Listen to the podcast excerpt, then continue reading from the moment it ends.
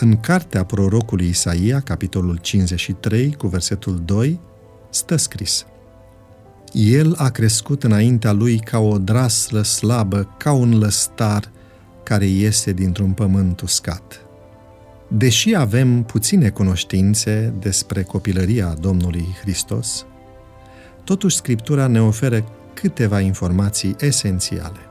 Profetul Isaia ne prezintă o perspectivă inedită asupra mediului din care provine Isus. Citez, iese dintr-un pământ uscat.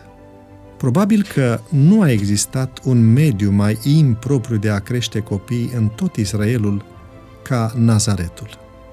Nazaretul era un sat marginal dintr-o zonă de deal în vecinătatea satului Cana.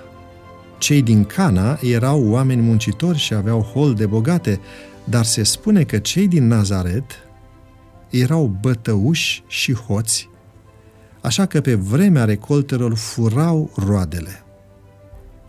Cu toate dezavantajele acestui sat, din Nazaret a ieșit și ceva bun.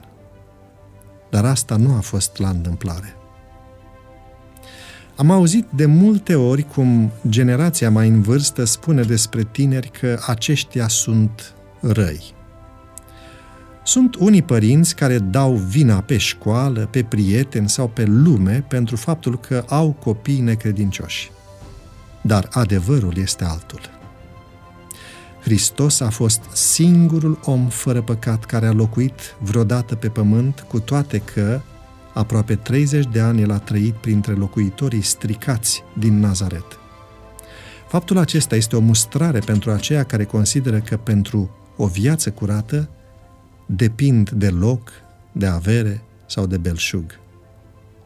Ispita, sărăcia și greutățile sunt adevărata disciplină necesară pentru dezvoltarea curăției și tăriei de caracter. Dacă avem copii, ei ne-au fost dați cu împrumut de Dumnezeu.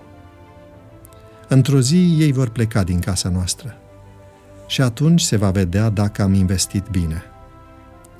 Ei au nevoie de noi, au nevoie de un model pe care să-l poată urma. Nimeni nu ne poate înlocui. Fiecare mamă și tată ține locul lui Dumnezeu pentru copilul său și Dumnezeu va binecuvânta fiecare părinte care sacrifică pentru o drasla sa. Doamne, ajută-mă să te cunosc și să fiu un părinte mai bun.